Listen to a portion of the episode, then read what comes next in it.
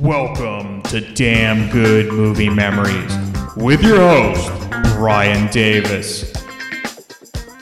This podcast is the cure for your long commute and super boring workday.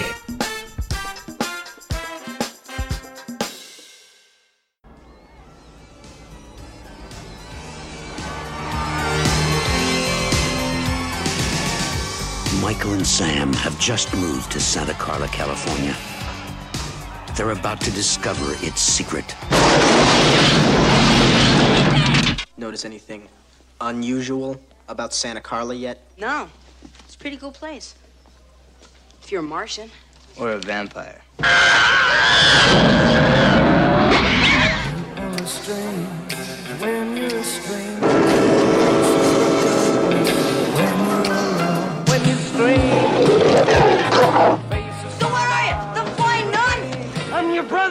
Brother, Sammy. Help me! Stay back! Stay back! What's happening to me, Star? Get yourself a good sharp stake. Drive it right through his heart. You're a vampire, Michael. My own brother, a damn blood-sucking vampire. Oh, you wait till mom finds out, buddy. When a vampire buys it, it's never a pretty sight. Michael, they're coming! Oh, shit!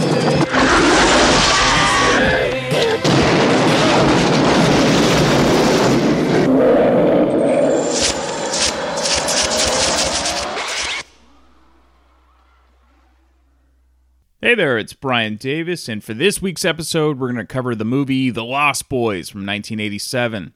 The studio was Warner Brothers. The release date was July 31st, 1987. The running time 98 minutes with the rating of R. The budget was 8.5 million and the box office took in 32.2 million, making it the 38th ranked movie of 1987. Rotten Tomatoes gives it 75% fresh from 65 reviews. Their critics' consensus is flawed but eminently watchable. Joel Schumacher's teen vampire thriller blends horror, humor, and plenty of visual style with standout performances from a cast full of young 1980s stars. Roger Ebert at the time gave it 2.5 out of 4 stars, and here's his review. The Lost Boys in this movie are vampires, teenage vampires, and of course there's a Lost Girl too, but why mention her? They hang from the ceiling of their lair in the ruins of an old hotel, and at night they go out to cruise the boardwalk of Santa Cruz, mass murder capital of the world. When a new kid moves to town, the Lost Boys look threatening, but the Lost Girl looks just great. From this beginning, Joel Schumacher has devised an ambitious entertainment that starts out well, but ends up selling its soul. There's a moment early in this film when it seems to have a handle on its characters and the after dark teenage world they inhabit. But the ending of the film is just another one of those by the numbers action climaxes in which the movie is over when all the bad guys are dead. Has there been an action thriller all year in which the last 20 minutes weren't phoned in from the depository of bankrupt cliches? The movie stars Jason Patric as Michael, a bright kid who moves to town with his widowed mother Diane Wiest and his little brother Corey Haim. Right away, he meets a nice local man, Edward Herrmann, who comes calling on his mother. Before long, he sees the great looking girl, Jami Gertz, and not long after that, he sees the pack of Lost Boys led by Kiefer Sutherland. The girl invites him to join them. The Frog Brothers try to warn him. They're a couple of bright kids who run a comic book store on the Carnival Boardwalk. They give him a couple comic books about vampires and offer their services if any vampires need to be killed, but Michael doesn't believe in vampires and doesn't make the connection until it's too late. At about this point, the movie feels like it's going somewhere, but then the plot starts to get very complicated. And because everything looks so good, the movie was photographed in rich, dark colors by Michael Chapman, we almost give it the benefit of the doubt. The high quality of the photography and the acting had me wondering if perhaps this wouldn't develop into a genuinely frightening and interesting vampire story. But no such luck It is no longer a virtue in mainstream Hollywood to bring any genuine, unsettling imagination to a commercial movie. If you really stop to think about it, a bunch of vampire teenagers would be a terrible shame, a tragedy, a heartbreaking loss of innocence for them, let alone their victims. Am I silly to take them seriously? Maybe so. The movie doesn't. It lacks the sense of dread that creeps out from the pages of a novel such as Anne Rice's interviews with a vampire and substitutes the same old cornball predictable action climax with everybody chasing everybody around with lots of screams and special effects gore. Sometimes I think modern advances in special effects technology can be directly blamed for the collapse of original screenwriting. Oh, I agree with that totally, especially in 2020. There's some good stuff in the movie, including a cast that's good right down the line and a willingness to have some fun with teenage culture in the mass murder capital. But when everything is all over, there's nothing to leave the theater with. No real horrors, no real dread, no real imagination. Just technique at the service of formula. That's the end of Ebert's review. Yeah, so if you were a child of the 80s and enjoyed either the Brat movies or campy teen horror films, The Lost Boys were right up your alley, and it wasn't as good as, say, The Goonies, but it had fun. It had a fun 80s vibe and, and polish that most teenagers could sink their teeth into. Peri- pun very much intended. But Ebert's critique of the film is very valid. The story is cliche, but that's a sort of box these films are often confined in due to having having to follow certain tropes set years and years ago. All right, let's let's get into the main cast. Normally, I go through each big name in the cast, but there's a lot in this film, and I'll briefly cover them in the making of the film section. I will mention the director Joel Schumacher, who prior to The Lost Boys directed three films: The Incredible Shrinking Woman, DC Cab with Mr. T, and St. Elmo's Fire, which of course was with the Brat Pack. He would go on after The Lost Boys to get a lot of flack for his two Batman films, which came after the Tim Burton versions after he left the franchise. And someday I'll cover the Joel Schumacher Batman movies. Oh boy. Okay, let's get into the making of the film. So, the president of Warner Brothers took director Joel Schumacher out for lunch one afternoon to discuss the premise of The Lost Boys. Now, Schumacher felt it was just some kid's vampire movie, almost like Peter Pan in many ways, which he says in hindsight was arrogant of him, but the executive was taken back by Schumacher's arrogance and said he should just read the script first before judging it. But Schumacher kept having more and more ideas about his vision of the film, and then was very interested in making the film once he got into the script. And Schumacher's sense of style and vision is why The Lost Boys actually holds up pretty well today, especially making the characters older instead of the younger teens. Schumacher also liked the vampire story because it's the sexiest type of monster character there is. Other monsters don't have the seduction like vampires do, and this attracted Schumacher to the film. Richard Donner was the first choice to direct the film, especially after his success with The Goonies. But he was attached to the Lethal Weapon movie that was coming out soon, so he turned down The Lost Boys, but was still the executive producer on the film. And Donner's wife, who was a producer, suggested that they give Schumacher a shot at directing the film. Schumacher loved the look of Kiefer Sutherland at the very end of At Close Range, which he made with Sean Penn, and he asked to meet with him to discuss the role of David. At this point, Kiefer had really only been a part of two U.S. films, and the first being The Great Stand By Me in 1986. Schumacher loves Sutherland's presence in the film because often he doesn't have much dialogue in it, but he gets so much out of his performance without even saying a word. However, when he did have a line, it was usually the last word sort of thing, which always sticks with an audience. He'd get the punchline and nail it. Jason Patric was a real unknown at the time, and he had done a little TV work in a film called Solar Babies, but this would be his first major role on film.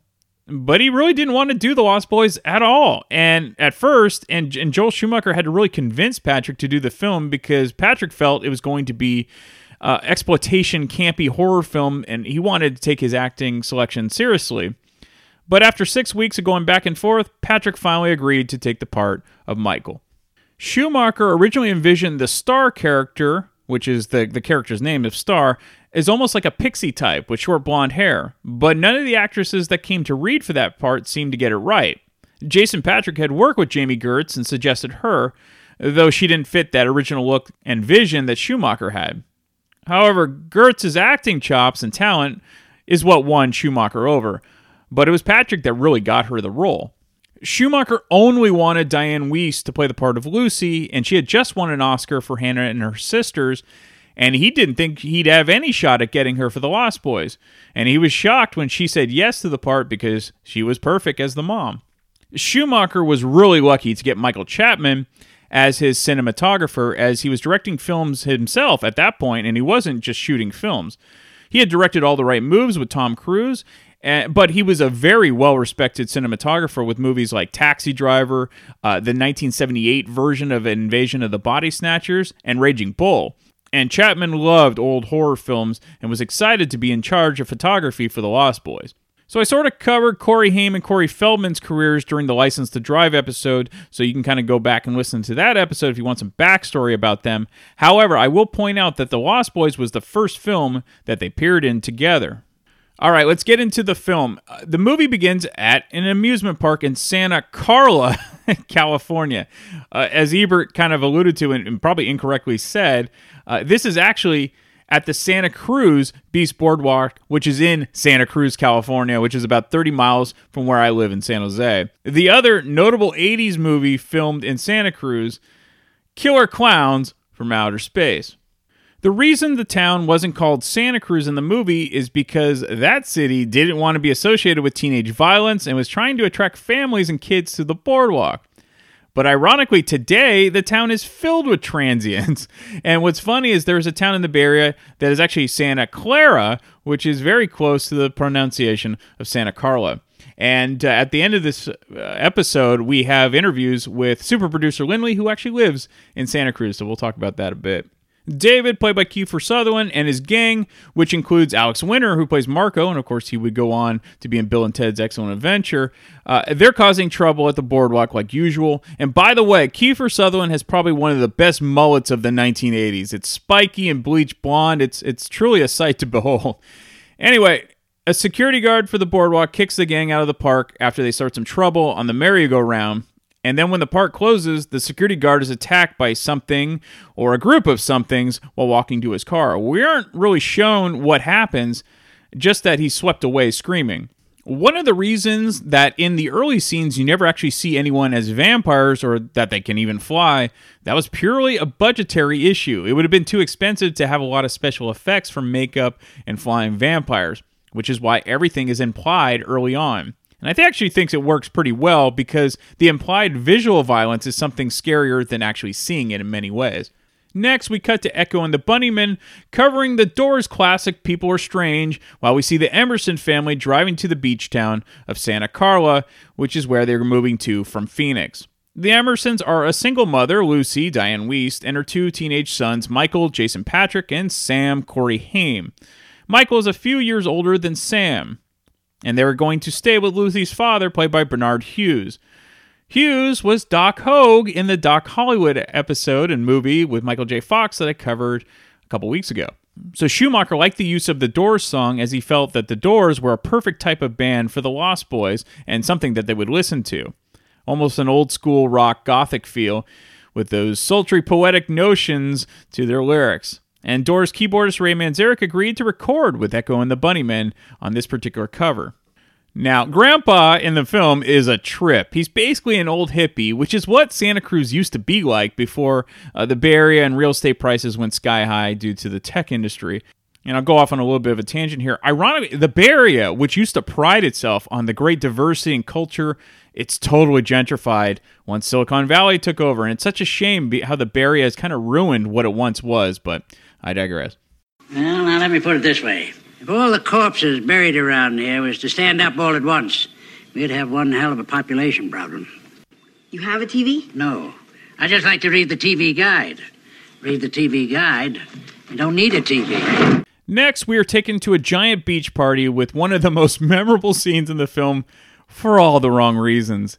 It's the sexy sax guy, Tim Cappello, who used to play with Tina Turner at the time, and I will play a clip of his performance, but really, this is meant to be seen and not just heard. And here's a direct passage from his wiki page. He is notable for his muscular physique, his sexually provocative movements during his performances, and for his tendency to perform shirtless, with his skin oiled and with his hair in a ponytail. So, enjoy, I Still Believe, which is a cover from the band The Call. By the way, most of the soundtrack is compiled of cover songs from the modern acts of the time, though there are a few original tracks that I will mention later.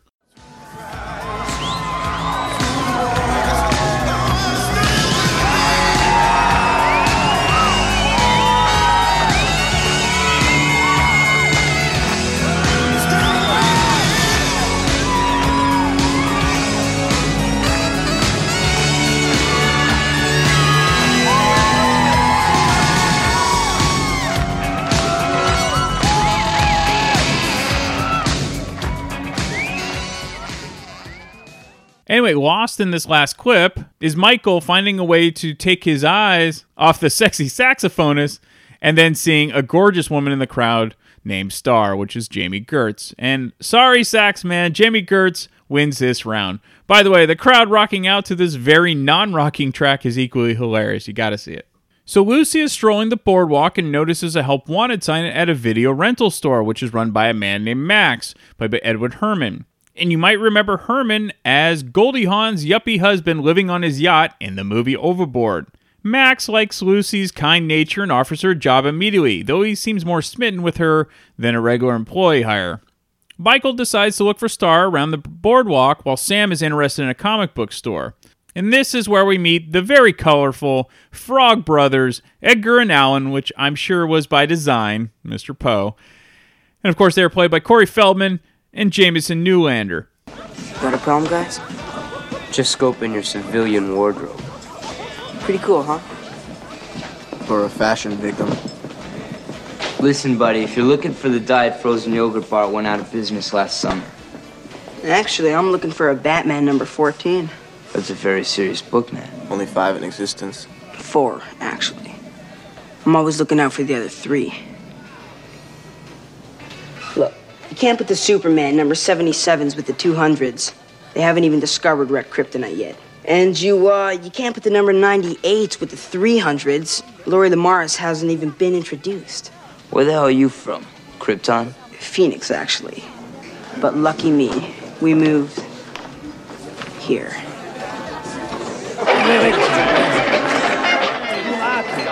Take this. I don't like horror comics. You'll like this one, Mr. Phoenix. It could save your life. Hey! Hey! Come back here! Hey, what's going with our car back here? Hey, wait a minute! The comic given to Sam is called Vampires Everywhere, our first clue. As it turns out, Star is part of the gang led by David. That night, the couple that almost got in a fight with David and the gang on the merry-go-round in the beginning of the film are taken from their car in the exact same fashion as the security guard. They're violently flown away, never to be seen again. The next day, Sam visits a comic book shop again.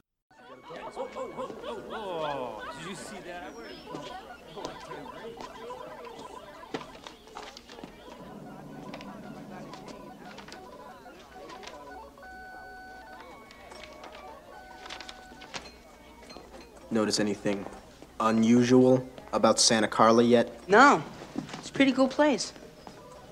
If you're a Martian, Or a vampire. are you guys sniffing old newsprint or something? You think you really know what's happening around here, don't you? Well, I'll tell you something. You don't know shit, buddy. Yeah. You think we just work in a comic book store for our folks, huh? Actually, I thought it was a bakery. This is just our cover.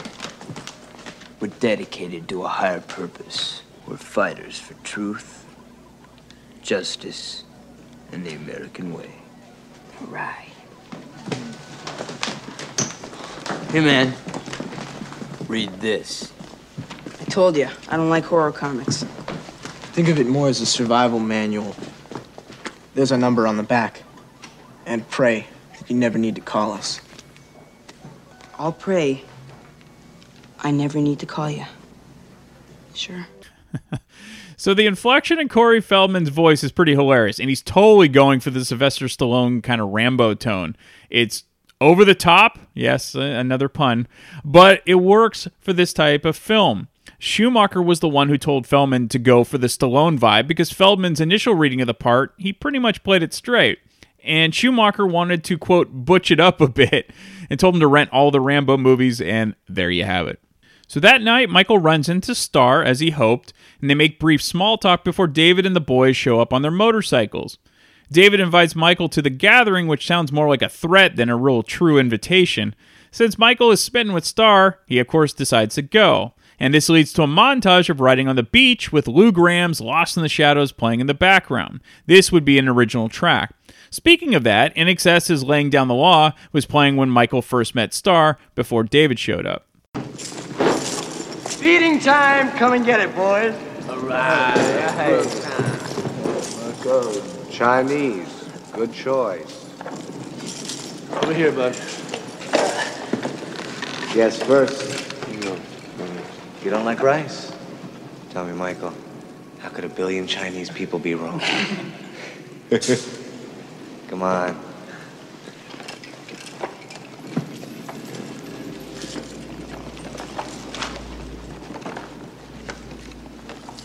How are those maggots? Maggots, Michael. You're eating maggots. How do they taste?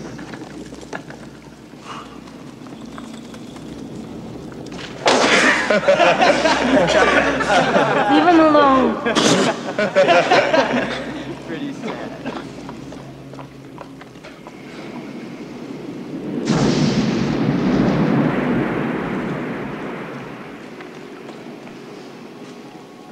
Sorry about that. No hard feelings, huh? Why don't you try some noodles? They're worms. I mean, they're worms. Tony! They're only noodles, Michael. Worms. That's enough. Ah, chill out, girl.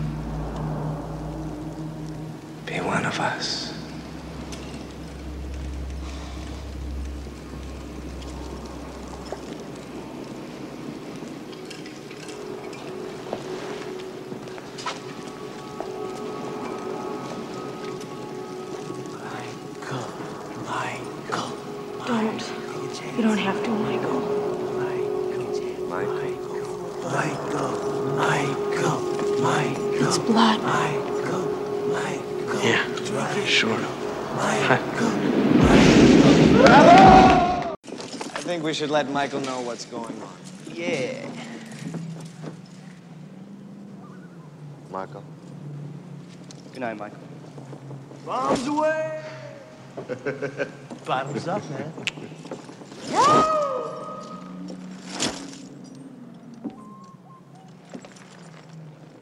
Come with us, Michael.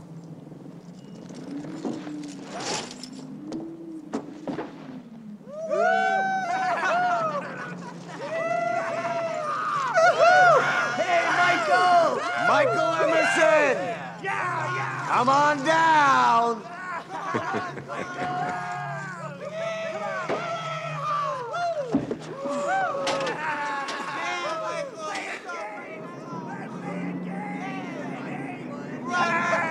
Welcome aboard, Michael.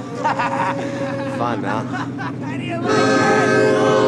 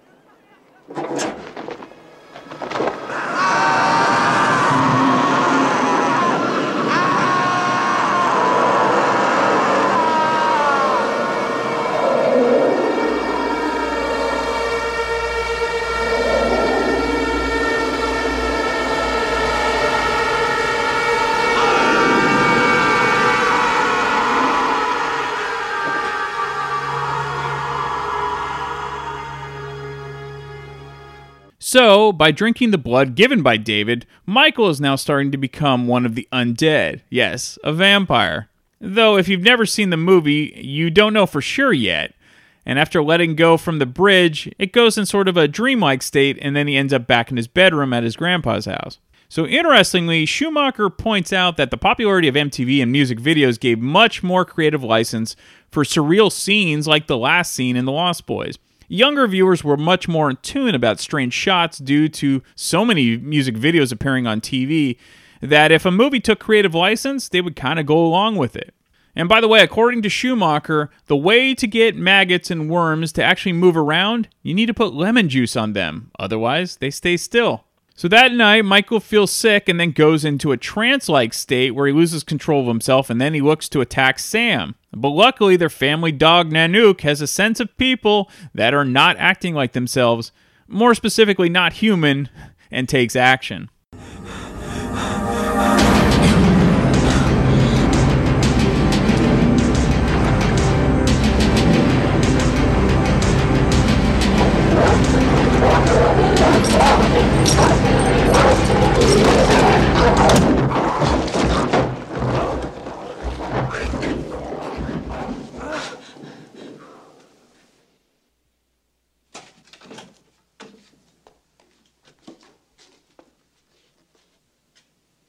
Mike? Michael, you there? Nanook?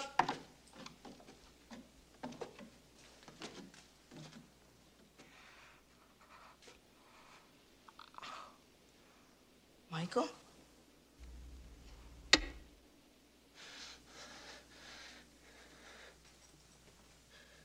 Mike, what happened? Nanook. What about Nanook? What'd you do to my dog, you asshole? Nothing. I didn't hurt him. He bit me. This is my blood. Why'd he bite you, Mike? Huh? What'd you do to him? He was protecting you. Look at your reflection in the mirror.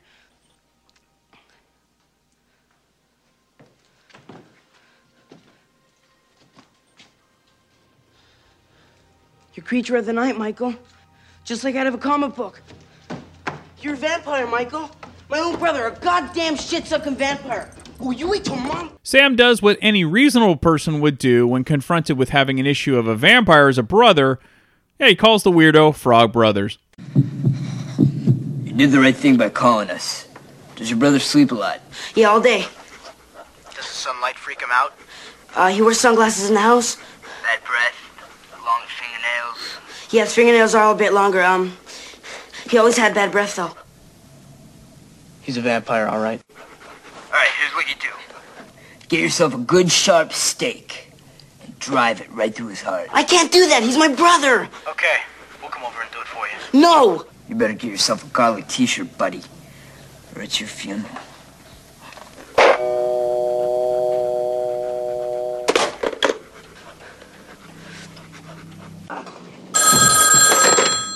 Hello? Sam, is everything all right? Mom, I think we have to have a real long talk about something. Mom? Sam, I'm starting to get worried. Mom? Uh-oh. What's that noise? That's not Michael. Well, who's screaming like that? Now we should stay calm. Calm? Calm about what? Oh, nothing, nothing. Listen, just who's making that noise? Mom, I can't talk about it on the phone. It's about Michael. Don't listen to him, Mom. He doesn't know what he's saying. Sam doesn't know what he's saying. Stop. Shut up, Sam. Mom, help! He's coming to get me! Oh my God! Sam! Mom! He's gonna kill me! Honey, I'm coming. Tell him I'm coming. Get away! No! No, Mom!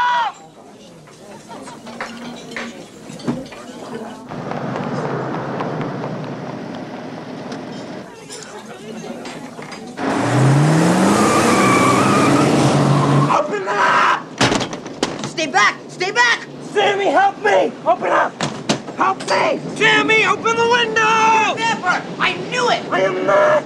So where are you? The flying nun? I'm your brother, Sammy! Help me! Sammy, open up!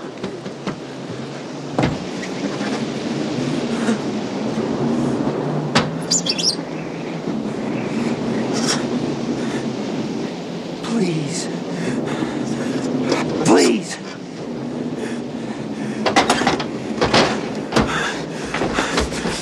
Thank you, sir. We gotta stick together, Sam. We gotta stick together, bro. What about mom? Just don't don't tell her anything. I don't know, Mike. It's not like getting a D in school or something, you know? We're gonna work this out. I'm gonna work this out. You trust me, okay, Sam? Okay. So Lucy had to rush home from her dinner date with Max and didn't bother to tell him goodbye either to make sure Sam was okay. And Sam makes up a story about he got scared from reading a comic book, which infuriates Lucy as she hasn't been on a date in a long time. However, she loves her boys and quickly forgives Sam. Michael, in the meantime, sneaks out of the house to go to David's hangout and finds Star there. He asks her what's happening to him. She doesn't really tell him because it's a perfect time for a love scene montage instead of actually letting him know that he's now a vampire. and we get the main theme from the Lost Boys, Cry Little Sister by Gerard McMahon. The next morning, Lucy and Sam head to Max's house to apologize for ditching the dinner date, and Lucy is attacked by Max's dog, which is very random, but it's a precursor of things to come. Started chasing my mom like the hounds of hell and vampires everywhere.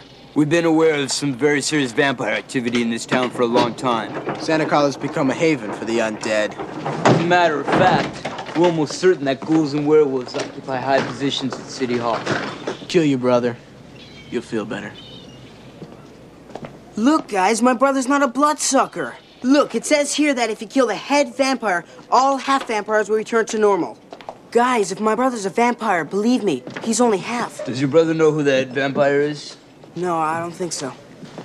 Then you'll have to kill him. And if you don't, then we will. This all started when my mom went to work at Max's video store. Max never comes in till after it's dark. The dog who chased my mom this morning was his. Here, listen to this. Vampires require a daytime protector, a guardian, to watch over them as they sleep. Fierce dogs. The hounds of hell are often employed for this purpose. No shit. Yeah, well, what happens if my mom is dating the head vampire? You guys can nail him and save Santa Carla. Truth, justice, the American way triumphs. Thanks to you two. We'll check out Max. Lucy invites Max over for dinner, but as you heard, Sam is suspicious of Max and decides to invite the Frog Brothers to give Max the old vampire third degree. These are my dinner guests Edgar and Alan, the Frog Brothers. Oh, I didn't know you were having guests. Well, Mom, you know, if we're in your way, we can go eat some peanut butter Very and jar in the kitchen. No, no, there's plenty for everybody. Max, this is my son Sam, and uh, Edgar and Alan Frog. Lucy, this looks terrific. Well, I hope it tastes good. Mmm. Oh, wonderful. Mm. Boy, somebody around here has bad breath.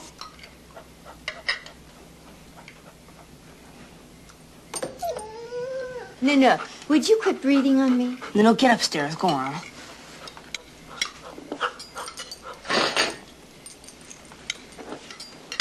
You want some Parmesan cheese on that? Uh, yeah, Sam, thank you very much. Sam grated the cheese himself. Ah. My son.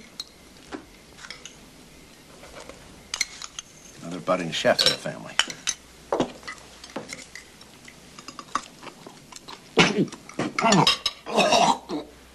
Are you all right? Mm. No, it's- it's not cheese, it's, it's garlic. I bet you hate garlic, don't you? No, I like garlic. It's just a little much. It's raw garlic. Garlic? How did that happen? Guys, he likes garlic. Sorry. Here, quick, drink some water. Oh!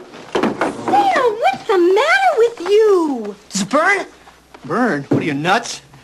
It's freezing. Oh, look at your suit, Max, and your... Oh, I'm so sorry. That's right. Gosh. Now what? Must be circuit breaker, Mom.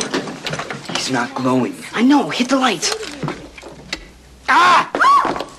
Sam, what has gotten into you? I think I know what's going on around here tonight. You do? Yeah. I know what you're thinking, Sam, but you're wrong. I am? Yeah. I'm not trying to replace your father or steal your mother away from you. I would just like to be your friend, that's all. Good night, Lucy. Thanks a lot. I'm sorry, Mom. Max, I'm so sorry. And nothing like this has ever happened. Made a mistake. The reason the Frog Brothers work so well in this film and are so funny is because they're so serious and they don't try to be funny. Uh, they truly think they are military commandos hunting vampires. If they actually tried to play it funny, it wouldn't be. So while another dinner date is spoiled, Michael goes looking for Star and runs into David and the gang. And this is where we finally see the vampires in action and they transition and then they decide to kind of feed on some humans all the while Run DMC's version of Walk This Way plays, which is kind of fitting since the original song done by Aerosmith was inspired by the horror parody Young Frankenstein. All the while, Michael has to resist the urge to change into a vampire and feast on the blood. Star visits Michael at his house and informs him that he's not truly a vampire, he's actually like her. They're in limbo. They've drunk the blood of David, but they haven't killed anyone yet. And Michael was supposed to be Star's first victim, but she couldn't do it. All right, I think I've set up things nicely for you. Will Sam and the Frog Brothers be able to stop David and the gang? Well, Ebert kind of gave that away. Uh, will Michael and Star become real vampires? And who's the head of the vampire family after all? You'll just have to watch the movie and find out, as the last 30 minutes are action comedy packed. The Lost Boys actually has a lot going for it, but most of it has nothing to do with the vampire or the horror angle. I enjoy the film for the 80s nostalgia and the Bay Area connection. The vampire tale isn't groundbreaking, but it really doesn't need to be. I enjoy the snapshot in time because it's fun and it doesn't take itself too seriously, which is why it continues to find new fans even today. Also, I love horror comedies, going all the way back to Abbott and Costello Meet Frankenstein. And by the way, Roger Daltrey covers Elton John's Don't Let the Sun Go Down on Me, and that's playing during the closing credits. It's very 80s in production. It's okay, but nowhere near as good as the original. All right, let's get into the deleted scenes, and there were a lot. When first arriving to Grandpa's house, Michael wants the room that Sam picks, and then Sam sorts all of his comics books on his bed, and the two playfully fight. Sam gets the stereo to work, and he and his mom playfully dance in the kitchen while Michael had informed his mom that he might not be going back to school. At the boardwalk, Michael falls Star and finds her and the little vampire boy, and the boy is intrigued after Sam arrives with a vampire comic book. On the beach, Michael is picking up trash while Sam tries to relax in an inner tube, but to no avail. Lucy is now working at the video store and is t- talking to her coworker, who was also in summer school. This is Kelly Jo Minter about Max's work hours and how strange they are. Michael and Sam visit Lucy at the video store, and Lucy is almost done with work and offers to take them out to eat. And Michael gives her the Christmas money he had saved up as he had just started her job. And Lucy is touched at Michael's selflessness, but wants to, him to keep the money for college and his potential tuition. Michael and Star discuss the little boy that always hangs out around with her, and it's not her little brother. Lucy and her dad talk about her new job and Max, and Grandpa doesn't think too much of Max. Sam investigates all of the animals that have been stuffed by Grandpa around the house, and Nanook is sniffing everything. Sam sees Grandpa and all his taxidermy action and is grossed out by the whole thing. Sam then goes into the kitchen and notices the marijuana plant growing outside the kitchen window and grabs a leaf and attempts to light it on fire directly. Grandpa suddenly appears in the kitchen and bluntly, no pun intended, asks what Sam's doing. Sam plays dumb and Grandpa forgets about it. The night after Michael drinks David's blood, Sam and him have a conversation about how weird their grandpa is, and Nanook is acting strange around Michael, probably because he's a vampire. Lucy is leaving the video store as David's gang circles her on their motorcycles, and at first she's amused, but then she quickly gets scared. They stop and leave after Max arrives, and Max asks her out for dinner. At their dinner date, Lucy and Max talk about Lucy's divorce, and she's thankful to Max for the job that he gave her.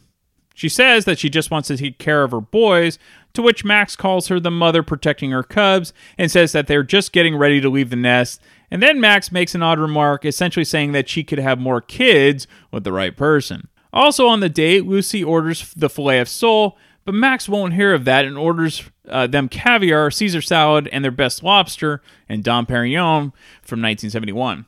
Then Lucy has another dinner date, but this one's at Max's house. Lucy is nervous of the dog because she was attacked by him earlier in the day when she was with Sam. The dog is now calm, and Max shows her around his home. He's got a very colorful place, which is filled with items that look like a classier version of the boardwalk, and then they drink champagne. Again, all these special features are on the Blu ray. All right, let's get into the fun facts. There were two sequels, which I, I believe they were straight to video, that came out in 2008 and 2010. Uh, Corey Feldman appears in both films, and he's the only one. The comic book store that the Frog Brothers work at was destroyed by the huge 7.0 Loma Prieta earthquake in 1989. Non Bay Area folks might remember this due to the World Series taking place at the time between the San Francisco Giants and the Oakland A's. Every year at the landmark Santa Cruz Beach Boardwalk, of course in Santa Cruz, California, the film is screened as part of the park's free summer movie series, and beachgoers may bring outdoor furniture and supplies to watch after the sunset and many features of the town shown can still be recognized, and most notably the rides and games at the boardwalk itself. Keenan Wynn and John Carradine, a veteran of vampire films, were both original choices for Grandpa, but Wynn died right before filming and Carradine was too ill. And both were great actors, but I think Barnard Hughes did a perfect job as Grandpa. All right, as I teased earlier, we have super producer Winley on, but first we will talk to the great Stephen Michael from the Grown Up Rock podcast, and we discuss the fun film of The Lost Boys. And I will be back next week to talk about yet another random movie from my DVD collection. Okay, we're back with the great Stephen Michael from the Grown Up Rock podcast. Back, uh, welcome back, Stephen. What's going on, Brian Davis, my fellow frog brother? exactly. And so Stephen always has a great intro. When I intro him, he's ready with the, the quick one liner, and that's why we love having him. He's a complete professional. I love it. I don't know about all that, but yeah, I'll be your brother. there you go. So we're going to talk about the Lost Boys from 1987. And uh, before I ask you about the film, are you into vampire movies uh, before this? Like, were, were you watching like the classic vampire uh, flicks? I think I was early on. I'm not as much into them as I was growing up, but yeah, I always find them entertaining. Okay, so what led you to see? I, I take it. Did you see this in the in the theater when it first came out? Yeah, I want to say I did because this is definitely something that came out during a time where I was, you know, going to movies with friends and things like that. So, uh, if I had to guess, I would say yes, I definitely saw this in the theater. So you were drawn to this mostly because it was kind of a teen flick, or were you interested in the music? Because we'll get into the music. The, the soundtrack was pretty uh, pretty well known at the you know once it came out. Uh, I think for me, yeah, I was um, uh, digging horror flicks at the time in '87, and and uh, a lot of the friends that I hung out with were the same way. So uh, that's probably what drew us in. And to be honest, at the time, this had a little bit more of a modern feel than a lot of the vampire movies out. Uh, and I'm sure we'll talk about that a little bit later on, but you know this this definitely was kind of at the forefront of having just a little bit different look of most vampire flicks. Definitely and and it is almost like kind of the, little bit of the evolution of um, well if you think of corey feldman he was of course in and goonies before that and uh, and gremlins and things like that. So you could see certain um, i don't want to call them childish but like almost kid themed horror movies, Monster Squad, uh, that were coming out, and this was yet another one, but this was almost like a an older teenage, getting close to almost college age uh, type horror flick. Well, yeah, that, and I mean, when you think about it, in '87. Uh, the vampire flicks that were coming out. I mean, there was no Buffy the Vampire Slayer no. at this time. There was no um, Twilight or whatever that uh, teen vampire flick mm-hmm. thing. That's it, right? Twilight. yeah, exactly. Yep. yep. Yeah. All right. I'm not team. Uh, hell, team. I don't even remember what the two characters are. Team this guy or team that guy. Something like that. Yeah, I know one of them's Robert Pattinson is going to be Batman soon. So yeah. Yeah, I've seen the I've seen the stills from that. It he actually looks pretty good in that suit. But it'll be interesting. He can't be any worse than than Ben Affleck. So nah, but uh, yeah. So the um, uh, vampire flicks, the horror flicks at that time just didn't seem to have this this look and feel of the Lost Boys. This was uh, definitely a lot little a little bit more rock and roll uh, for all purposes. definitely has to do with Joel Schumacher and his vision of uh, you know filming and and what he he saw at, at the time because he was coming from not necessarily music videos, but he he he ends up being a music video director. I think he kind of used that. Um, the Lost Boys is almost like one long music video at, at times. So we'll get into the film. And uh, how did you feel about the story? I mean, it, it is kind of faithful to the vampire tale in some ways, but in other ways, it's it's very modernized, as you said. So what stood out for you watching it now, as opposed to being a teenager when you first saw it? Well, at the time, I liked the fact that they mixed in music and things like that and gave uh, the characters, you know, kind of a cool vibe Mm-hmm. uh, to them. Spiked hair and, um, you know, rock and roll clothes and sunglasses and all that kind of cool stuff. Now, when I watch it, uh, I, it's not that I didn't enjoy it. I did enjoy it, but I got a lot more questions now than I had back then. There's definitely some plot things that are going on now, and and just like uh, okay, but I still don't think, at least not to me, it doesn't seem as teen. Um, I just don't get the same feeling that I would get from watching like a Twilight or something. You know what I mean? It's just not as pretty as as those uh, flicks are. So get, getting into the plot, what are the plot holes you found watching it now that you probably would have ignored as a as a teenager just from less life experiences and watching, you know, movie, yeah, more movie experience now. So I don't know if I would necessarily call it plot holes, although there are plenty of them. One of the things that bugged me, and this is just more or less something that bugged me, is when uh, when they shoved the one guy into the bathtub with the garlic. And, Oh, sure. uh, and the holy water. Mm-hmm. What's up with like everything exploding? like like the sink explodes and downstairs kitchen sink explodes and it's like okay i don't i'm not sure what the purpose of all that was other than just show some explosions i don't know i was just like I, i'm not sure that was needed but there are just different things uh, regarding that. I didn't write down every plot. I just look at movies because I'm not the one that analyzes a movie to the uh, core and go, Uh-huh. well, what about this and that? Right. It, it usually has to be pointed out to me at a later time, and it's more for me on an entertainment basis. Did I enjoy it or didn't I enjoy it? And that's that's what it comes down to uh, for me when I'm watching these flicks. I think with the explosion, this might be the music video charm to it too, because in those early '80s music videos, there would be so much randomness, and and uh, and you'd see, you know, random explosions and whatnot, and uh, maybe that's that's what they were going with that. But you're right about like analyzing film when when until I started doing the podcast, I really would just watch movies for entertainment value, and I still do. But now I'm kind of like not critical, but I know I'm almost on purpose trying to look for things that might be interesting that you know if people go back and watch they might oh okay i see this now and, and things like that. But i understand what you're saying. One thing that you couldn't miss is the hairstyles and uh, kiefer sutherland definitely had an amazing mullet but nothing like the super sexy sax guy uh, Tim Cappello playing uh, Yeah. on the beach. How did you feel about I Still Believe? Yeah, well, so I like that song a lot, and uh that guy is uh, what he's best sort of best known for uh, being Tina Turner's sax Exactly. player, right? Yes. Um, but you know, for whatever reason, you know who he always reminded me of was um, Kane Roberts Yo, totally. The guitar player for Alice Cooper. Uh, you know, I don't I don't know uh, what it was about that, and but there, you know, the soundtrack overall, and I'm sure we'll talk about this, but the soundtrack overall. It had some good stuff that I like a lot, and I like it probably now uh, more than I did back then. Because back then, if it didn't have a hard rock band on it, I didn't care. Um, Sure. But now some of the stuff I like quite a bit. But overall, the soundtrack to me is is kind of like meh. Well, it's all pretty much covers too. Uh huh. That that as well.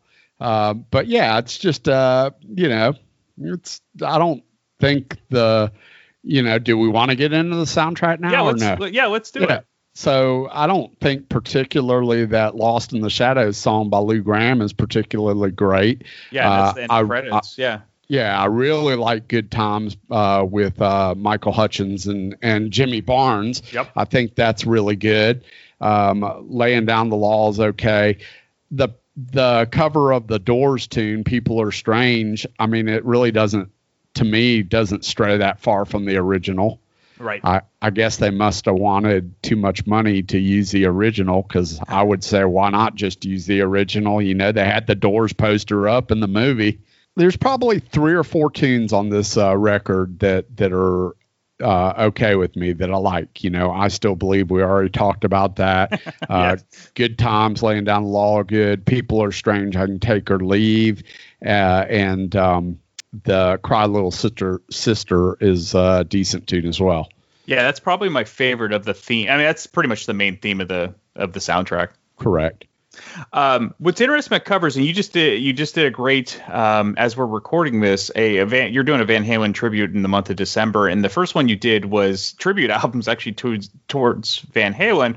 And listening to it, I, it was funny because I'm thinking of covers in general. I'm thinking about what I like and dislike about covers, and and usually what I like is doing bands doing covers that are outside of their genre because then they can change it up. And what I found with the Van Halen stuff was like you're basically getting the same type of musicians doing the same exact covers, which to me is kind of boring. Because it's like, why even? Why you're not going to make it better, and you're not going to really change it up. It's almost better if you got like a soul singer to do Van Halen stuff. Because when Van Halen did covers, they were basically going outside their genre for the most part, or they were just modernizing like they did with "You Really Got Me." And I think uh, with this soundtrack, you're sometimes it works and, and sometimes it doesn't. So you know, one one song I think that should have been covered by a metal act is Devo's "Whip It" because I think that dun dun dun dun dun would be a, a hell of a power you know power riff if so if some metal act would do it. How, how do you feel about covers and and uh, you kind of mentioned it on your podcast, but I'd like to hear your opinion at least on on this episode. Well, if you think about it, really, this soundtrack, why wouldn't he have used a lot of hard rock and metal bands? Because 87 oh, yeah. is, is right in the thick of things, right? And you look at um, records like uh, Beavis and Butthead and things like that, where they primarily used uh, Bill and Ted. That's another Oh, one. yeah. Uh, where they primarily used hard rock and metal bands to do the soundtracks, and and uh, you know the soundtracks came out great. There's a lot of good stuff in in both those movies I mentioned. For me, and yeah, to your point, I kind of mentioned this a little bit on our podcast where we're talking about covers. It's like I vary back and forth. It's almost like if a band is going to do a hard rock song, then I almost want it to be done either completely different, like, mm-hmm. I mean, really different, or stay true to the original. Mm-hmm. Because if they, if they go somewhere in between that, it, to me, it doesn't usually come out great. And to your point, and part of the reason why we did the tribute to the tribute is that Van Halen was known for cover songs. I mean, they Right. did a lot of cover songs, eight cover songs in their career on various records. It just, um, they really made those songs their own. Even Yes. even when you're looking at something like you said, the Kinks, which is probably closest to the genre that Van Halen is, Right. uh, you know, they modernized it so much. Everything else that they've done is just, you know, you're no good. Uh, the Linda Ronstadt cover um, is just completely changed. You know, Oh, yeah. and so uh, I just feel like uh, if you're going to do a cover song, offer me something new, basically. Totally, because I, I had no idea until years later that Ice Cream Man was a cover song. Um, of course, I had heard, you know, Pretty Woman uh, by Roy Orbison, but that one's completely different too because of the intro, you know. so, um, and that was always. Uh, di- have you read Ted Templeman's book yet? I, I have not gotten to that one. I did just uh, uh, I discovered two new books and uh, discovered Audible at the same time because Okay. I'm not I'm not a great reader, and so it'll take me uh, 4.5 years to read the book, basically. so uh, on this road trip I took, I listened to um, uh, Running with the Devil. Uh, The Van Halen biography by Noel Monk and uh, the yeah, the Black Crowes um, uh, written by Steve Gorman, the drummer. Yes. Uh, Shake It, which is awesome. Like even if you're not a Black Crowes fan, that's a great book to to listen to uh, because Steve narrates it. And oh, nice. You can hear a lot of, and I think that makes a difference. Like you can hear a lot of the stories that he tells. It's coming from his mouth, and you can hear some of the uh, some of the passion or disdain in his voice when he's telling the story. You know what I mean? Sure. Sure, I'd love to hear him talk about the Jimmy Page stuff because I read the book and uh, he he just has nothing but he has some great Jimmy Page stories. Really, really good uh, Jimmy Page stories, and like I said, if you're not a Black Crowes fan, I'd still listen to the book because the book is a is a really uh, poignant lesson on being in a rock band. oh yeah, totally. because I think a lot of people could tell that story, but um, yeah, I mean, both those are, are really good. I hadn't read the Ted Templeman one. I want to hear that one as well. Mm-hmm. But songs like uh, I had no idea that "Where Have All the Good Times Gone" Oh yeah, uh, yeah was Kinks. a cover song. Yeah, Yep. I I didn't know that till much later. Yeah, absolutely. And I think that was the, also the genius of Aerosmith doing uh, certain covers that I would go back and discover. I think many people think Train Kept a Rollin' was there, realizing that you know it goes way back uh, to the Arbors. Even before that, it was a it was an old blues song and uh, Walking the Dog and Big Ten Inch and all that stuff. So Yep. yeah, I think that's uh, that's where the bands get it right when they just make it their own, and uh, and that's what I appreciate too. Going back to the movie, um, it- this is a great cast. At the time, many of these these actors are kind of in the beginning phase, whether it be the Coreys or Kiefer Sutherland, Jami Gertz. Even Alex Winter, of course, would be in uh, Bill and Ted not too long after this film. Uh, how did you feel about the cast watching it now? Uh, I like the cast a lot, and some of the things that stick out. So I think that uh, Edward Herrmann and uh, Diane Wiest, or Mm. Yeah. is it Wiest or West? Wiest. Yep. Yeah, I think both of them are were brilliant casting. I think they both did an awesome job. But somebody else that I, I liked a lot in this movie was the old man, the grandfather. Yeah, Barnard Uh, Hughes. Yeah, he was really good. He was funny and uh, you know added some uh, realistic uh, humor to it, and just uh, I I really really enjoyed his character in this movie. And uh, yeah, the two fel- uh, the two Coreys were good. Uh, Kiefer Sutherland and and Jason Patric, who were essentially you know they weren't that known when this movie uh, No. came out No. They had done some things. I mean, Kiefer more than anything you knew because of his father, but uh, Jason Patric and and uh, I had read where uh, you know it took um, uh, mountains to move for him to take this role because he absolutely did not want to do this role. Joel, Joel Schumacher went after him for a long time to try and get him to do this role, and he finally agreed to do this role. Uh, and he's the one that bought along Jami Gertz Yeah, uh, to do this role as well. So And had you, speaking of Jami Gertz, you've you've seen you saw the movie Crossroads with Ralph Macchio, right? Of course, how can Yeah. I not see that? I mean, come on now. It had the it had the devil and Steve Vai fighting. That's right. Eventually, we'll, we will do that episode. But uh, yeah, I think that was the, probably the first time I saw Jami. Gertz. Maybe I saw her in Square Pegs too. Uh, but yeah, she was early on in her career as well. Well, when um, I mean, she wasn't part of the Brat Pack, but she came along. When was wasn't she in like Saint Saint Elmo's Fire and a couple of those type I- flicks? I don't think she was in St. Elmo's Fire, but she was in Less Than Zero, which I Less think than out- zero was the same year. Yeah. Uh, so I, I that's where I knew her first from. Yeah, because again, it's just a great ensemble, and I think that's why it works so well. And I think people looking back now were like, "Oh wow, this person's in it and that person's in it." So yeah, Well, and something else I learned that's part of the reason I love doing these uh, these movie reviews with you, Brian, is because it forces me to go do some investigation and uh, and digging up some uh, things. And so one of the things I learned, which mm, puts this movie in perspective for me, is that originally they wanted Richard Donner to do this flick, right? right from Goonies and Lethal Weapon. Yep. Right. And he originally envisioned this flick as kind of a continuation of Goonies a little bit. Right. Which which would have put a whole completely different spin on this. He saw the two Coreys as um, you know, kind of uh, part of the Goonie squad.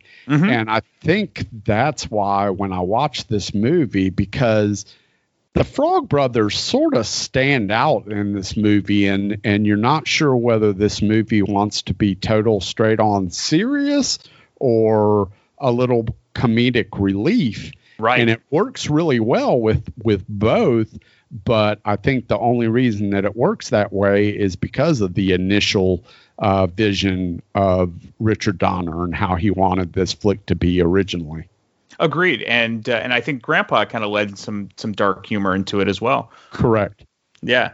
So as always, this is this has been a lot of fun. Are there any final thoughts for for the Lost Boys? And would you recommend it now?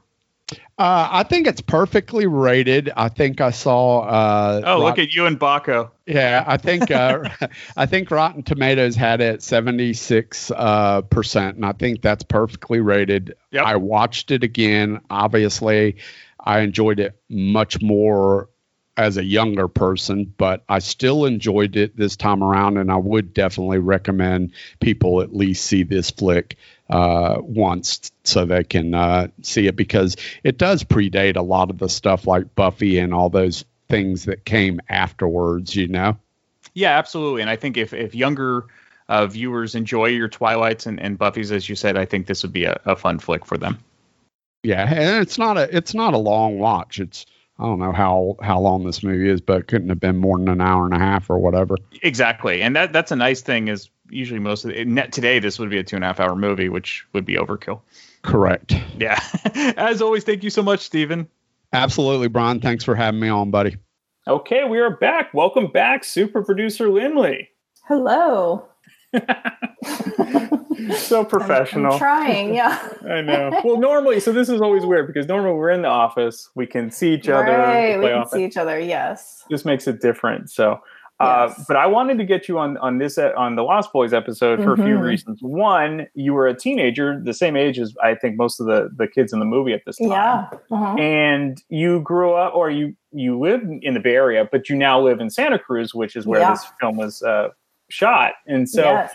um, first, do you did you? This seems like something you would have seen in the theater back in the day. I definitely saw it in the theater, and we actually drove to Santa Cruz to watch it in the theater in Santa Cruz. Oh no way! Why? I have no idea why. why did we think that was something to do? Don't know. Uh, Yeah, because that's a bit of a drive from where you were. I mean, I grew up in Fremont, Mm-hmm. so and I don't even know that I was driving. I think somebody else drove me. Like I don't think I had my license or a car then. So I think just a group of us went with someone that was a couple years older because then we used to go to Santa Cruz to watch um, uh, Rocky Horror Picture Show. Yeah, the that midnight thing. shows. I don't Yeah. even know if they're still airing it here, but yeah, for some reason that was the closest place to drive to go watch the Rocky Horror Picture Show when that Mhm. was a thing. Um, and so yeah, we made the decision like, oh yeah, this movie's gonna be awesome. We're gonna drive to Santa Cruz and watch it in a Santa Cruz theater. Why? It no makes no sense, but Well, I think the, the most hilarious part. So it should have been called Santa Cruz, but they called it Santa Carla. And it was Yeah. because at the time, uh, Santa Cruz didn't want to scare off potential uh, Tourists, visitors. right? Yeah, Yeah. and so because it was about you know teenage violence and vampires and everything. And now you look at Santa Cruz and the boardwalk, and it's full of unsavory characters. And so, oh, for sure. But it was Yeah. then too. It was also, I think they name it the murder capital of the world, right? In the Santa Carla, but that was also Right. Santa Cruz had that uh, was called that as well because there Mm. were um, th- I think in the seventies or maybe it was the early eighties, there were three different serial killers operate living and are operating in this area. I didn't know. I didn't know that. Yeah, you have to look that up. So look at yeah, I, I haven't read about it recently, but that yeah, that was happening um, at that time, seventies and eighties. Like just, I mean, it was so easy because I mean, even when I was a student going to UC Santa Cruz, it was like you hitchhiked all the time. You would just like, I didn't because I'm a scaredy cat, but um, I would pick up hitchhikers. But you just see girls, boys and girls, just like hitchhiking constantly. Um, Yeah. Because it's just very easy to pick up a ride up, you know, because the campus is up on this hill. So you just kind of stand at the bottom of the hill and hitchhike. Yeah, Um, and that's that was what was great about Santa Cruz too, is everyone's kind of just free and kind of you know ha- having fun. But yeah, and that's in the '70s. It was kind of a tricky time when you see, you see all these documentaries about serial killers getting away with so much back then. Well, one of them is interviewed specifically, and he was like, it was so easy to pick up victims because they were hitchhiking. Right. so you would actually pick up hitchhikers too?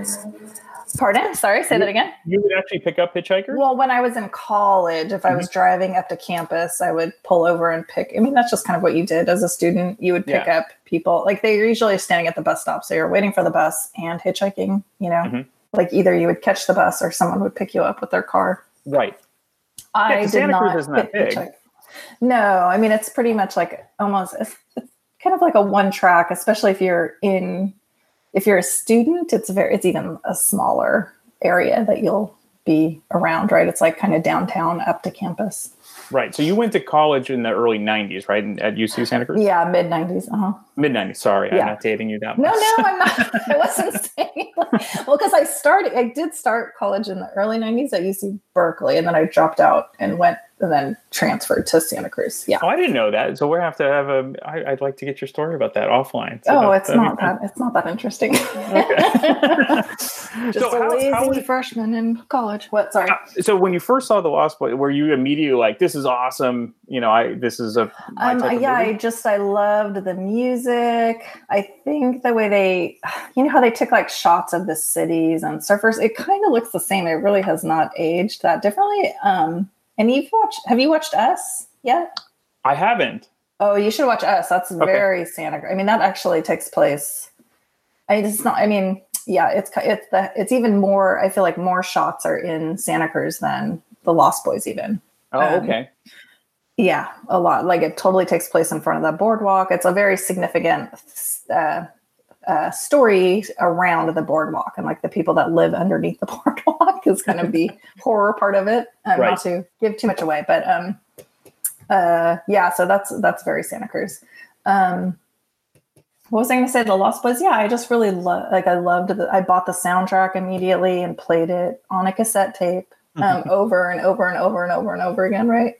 Yeah, that's the thing because that, that there were a lot of covers of like I know Echo and the Bunnymen did the Doors and Yeah. uh, INXS was on there. In and, yeah, excess, right? I can't even remember what else, but I think Lou Gramm from Foreigner was on there. don't let the sun go down on me. Who's who does that version? Oh, Roger it? Daltrey. Is it Roger. Daltrey on the Lost Boys soundtrack? Yeah, Yeah. yeah, yeah. I love that. I love that soundtrack. Um, So also, you- like the Frog yeah. Brothers were really funny, Mhm. right? Um, I just thought Corey. I mean, before they were the Coreys, I didn't know who these kids were, but I just thought they were like so funny, so great. Well, you had seen obviously the Goonies before that, so you probably knew Corey Feldman. I see. I have seen them, but I think that was the first time that I saw. Oh, Feldman was in the Goonies, Right. I mean, yeah, I, probably at that point they were familiar, but like that was the first thing where like his voice had really changed, right? Mhm. Wasn't he speaking in like a really deep voice in the Yeah, movie? he was almost doing the Stallone thing, yeah. which was on purpose. Uh, Joel Schumacher wanted that. oh, wanted him to do that. Yeah, they were. I thought it was just very funny. It just seemed very like um, I don't know how do you want to say like this just kind of wacky world. Yeah, like Yeah. campy and just like subversive almost. You know, kind of. Yeah, I don't know. Now, how did you feel about the? Yeah, yo, definitely. Now, how did you feel about the like the Jami Gertz character? Yeah, fine. I mean, I think she seemed really beautiful, and like the dudes with the long hair. I mean, I didn't really like. I didn't like heavy metal, but that was definitely the look the vampires had, right? Like heavy oh yeah, metal Ke- band, Kiefer like a metal had, band. had an amazing mullet going. Yeah. oh yeah, they all had mullets. yeah. Um, and I thought I got genuinely scared watching that movie, um, especially when they killed the.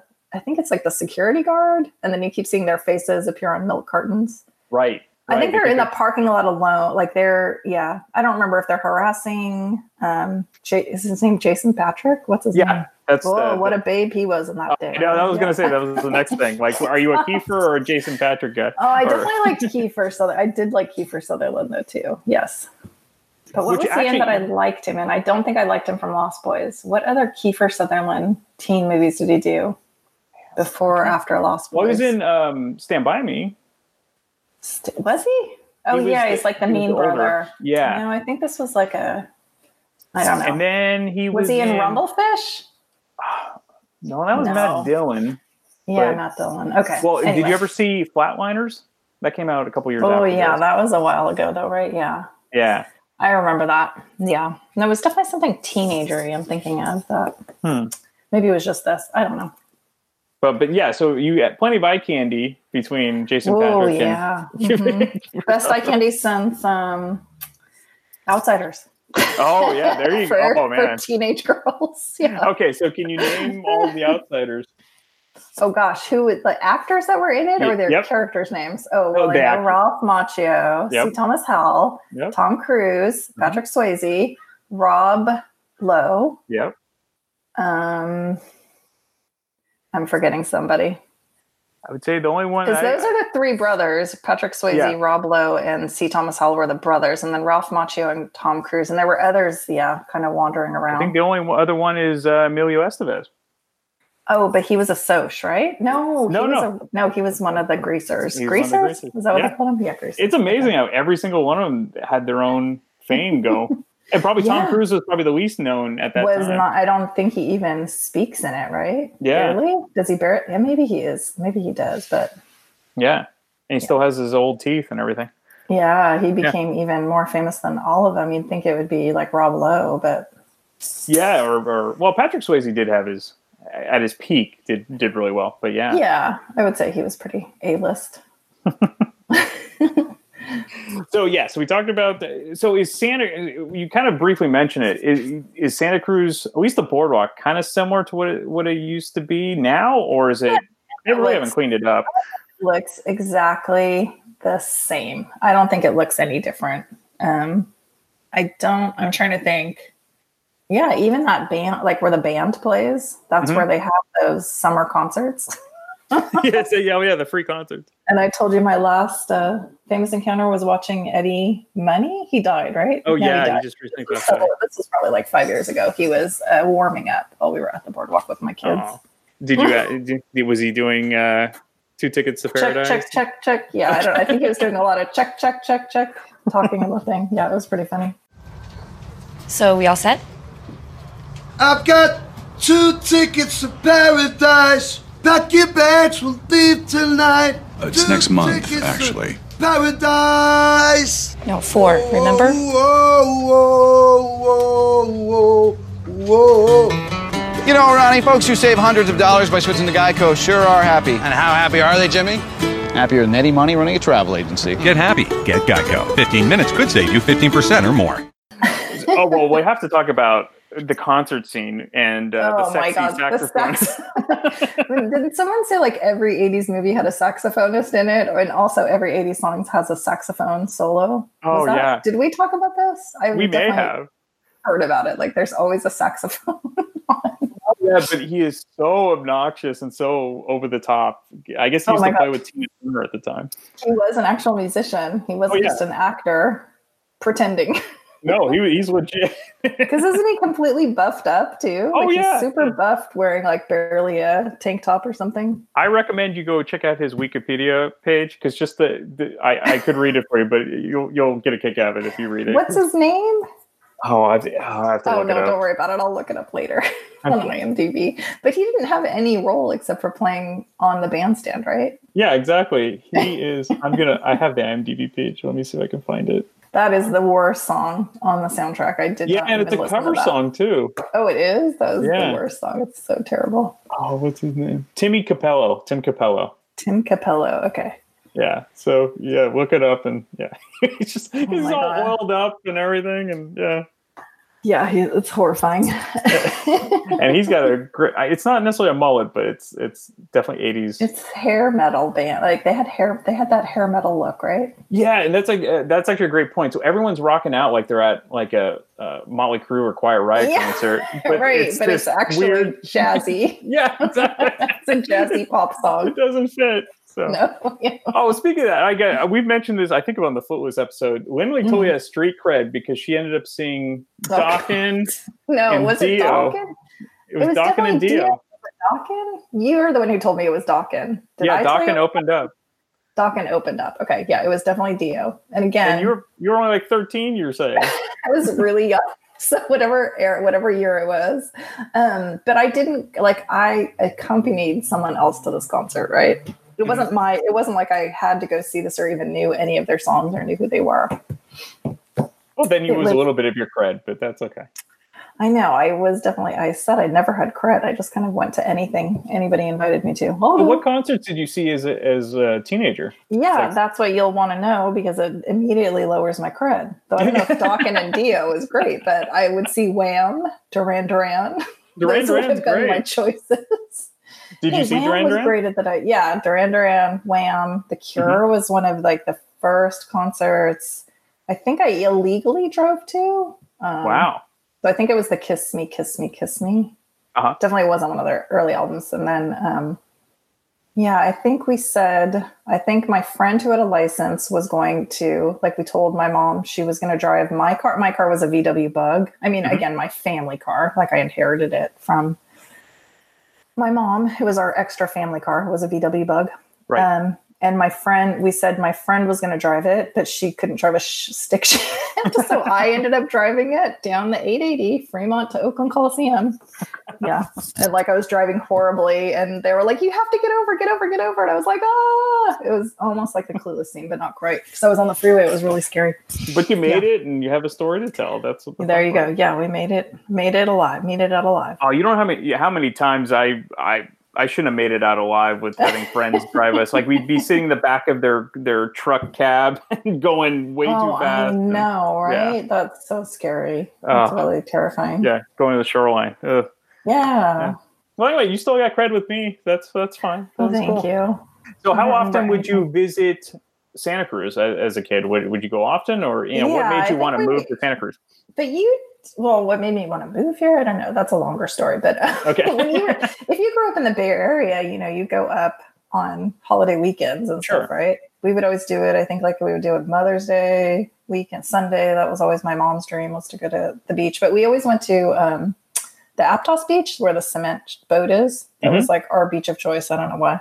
That was the beach I grew up going to. So yeah, as a teenager, I know we would also um, we slept on the beach a couple Oh. of times, but Mhm. lie, you know, again, lying to parents and saying, "Oh, I'm sleeping at Susie's house and Susie's sleeping at my house or whatever."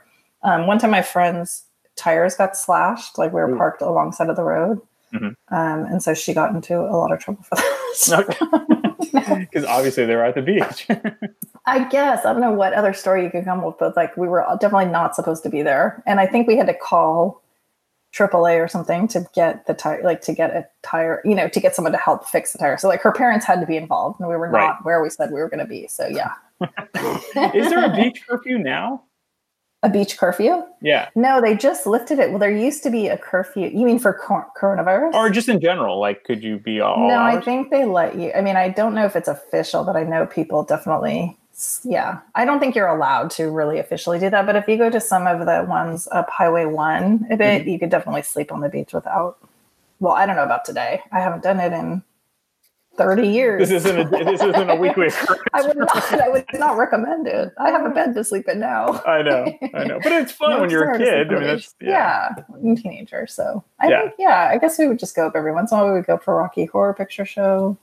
So, how, how do you feel that Santa Cruz is different today as opposed to you know when you Oh, when you it, when up there, Yeah. Um, I don't know. It's it's very different to me, even as a um, living here with kids, right? Like I don't think I knew half of the things about the city, which seems really dumb and boring. But like parks, I would never have known about parks. you know? Just things you don't do when you're in college, right? Right. Like you have a very limited scope. So yeah, I don't know. Has it changed? Yeah, I would say. But even when I was in college, I, I was talking about someone about this recently. Even when I was in college, it felt like the homeless population, it just felt like it was kind of just insane people, right? Mhm. People who were certifiably mentally ill. Right. Because I worked downtown and we did a lot of, you know, it just felt like outreach almost like homeless outreach because we had homeless people coming in all the time. It was, it was more kind of quirky and fun maybe, but now it just feels like this whole yeah and the last and i was talking i was confirming with someone else today agreed with the same thing that it just now seems like you know the meth like whatever drugs are involved like if it's oxycontin or methan methamphetamine it's like it just seems like much more of a drug problem it's worse. Yeah. yeah it is just horror yeah it's just like so the homeless problem seems again maybe because i own a home and i'm raising kids here it feels much you know you don't think of those things like when you're in your early 20s right Right. or Yeah, worry about it or it seemed almost like the beach hippies. It didn't seem like, or there were surfers. I yeah, mean, I just felt like I had a relationship with some of the homeless people. like, and they were really like just older people who were mentally ill. It was not like Yeah. a drug. It wasn't necessarily drugs. If it was drugs, it was alcohol. You know, it was mm-hmm. definitely like alcoholics, but didn't seem as scary. Like now, it just feels like crazy young, young methods. Whereas I felt like the homeless population back then was just like an older, more harmless. You know. right, right. Just kind More of from, like- 60s burnouts. Yeah. Yeah, or like the Reagan, like wasn't that happening in California? Reagan released all we the saw the yeah the the, They- they- the patients. defunded the mental health hospitals or something. I feel like that has changed. So, going to the Lost Boys now, it doesn't hold up as well for you being an adult. No, I mean, I still think it's fun, but I did play it for like my son. I don't even know if my daughter has watched it, and he was just like, "Oh, that was kind of lame," you know. but I think what- he would say that about anything. oh God, he likes uh, Batman movies, Joker, like those things, right? Okay. He likes The Walking Dead. I think that's what he's watching now. Well, that's interesting. friends. So if he's into that, but he's not, that's more, I guess, more realistic form, more modern. I think it's more. It's even. I can't even watch The Walking Dead. Yeah, it's like so uh, gruesome, right? Mhm. Like The Lost Boys isn't very gruesome, right? No, I'd say the most gruesome scene is like when they're on the beach and uh, the Jason Patric character finally sees them like really kind of tear people apart. Oh, um, right. Yeah, yeah, yeah. But even then, it's mm-hmm. really quick. Like it's it's very like they scalp Yeah. someone, but it's so brief you can't even you know. You yeah, because it. was PG thirteen though. Too, Yeah, right? I think yeah. it's PG thirteen. It's not really a hardcore horror movie. So, No, I would say like stuff on oh, Walking Dead is almost rated R type of deal. I can't even watch the. I tried to watch it once, and I was like, I'm out. I can't do it. You're not a zombie person. they were like hacking up a zombie and then putting the guts all over them. I guess to like you know protecting themselves from zombies. So like the the alive people were Yeah, so like zombies putting, and uh, rubbing their guts all over them. So I guess they couldn't smell them. They couldn't smell that they were alive. It's like So- putting garlic to. Uh, Yeah, exactly. Yeah, Yeah. Oh, and that's the character I love too. Was the head vampire? What's his name? The actor in The Lost oh, oh Boys, yes, sorry. yeah. He, He plays, plays her the older guy. boyfriend. Yeah, And then uh, also, how did you like? um the mom, the actress. Yeah. Diane Wiest. Yeah, I love her always. Yeah. Don't you love her? I was. He was. Um, Schumacher was actually surprised he could get her because she was. Uh, I guess she had just won an Oscar for Hannah and her sisters. Oh, she did. She won Yeah. an Oscar for that. I didn't know that. Yeah, so she was just coming So up. That. Barnard. Hughes plays, or sorry, Barnard Hughes plays the grandpa, and Edward Herrmann plays Max. So Oh, okay, yeah. Um, I thought she was like the perfect mother. Like, doesn't everybody just want a mother like that? Oh yeah, like her, and even in uh, Footloose, she was she was yeah, a good yeah, mom. yeah, right. Yeah, Yeah. a little bit of a worse situation, but yeah. Yeah, we'll have to talk about Footloose and how that one really doesn't hold up today. no, God. yeah. so many at least there's no like uh yeah no Yeah, the- girlfriend abuse or yeah In in the Lost Boys, rape no. scenes yeah Oh god, Boys. yeah. Poor um, Lori Singer. she just yeah. oh my god yeah And we didn't realize it until we started to watch it at work. right we started we were like this is horrible The music holds up, but that's about it. So. yeah exactly Well, as always, thank you so much, super producer Lindley. thank you And producer hopefully have- Brian Have you on soon. Oh, host you're the talent what are you i'm the I- super yeah, I would producer, hope you're I'm on. Yeah, you're the talent I'm the host. no you're the talent sure.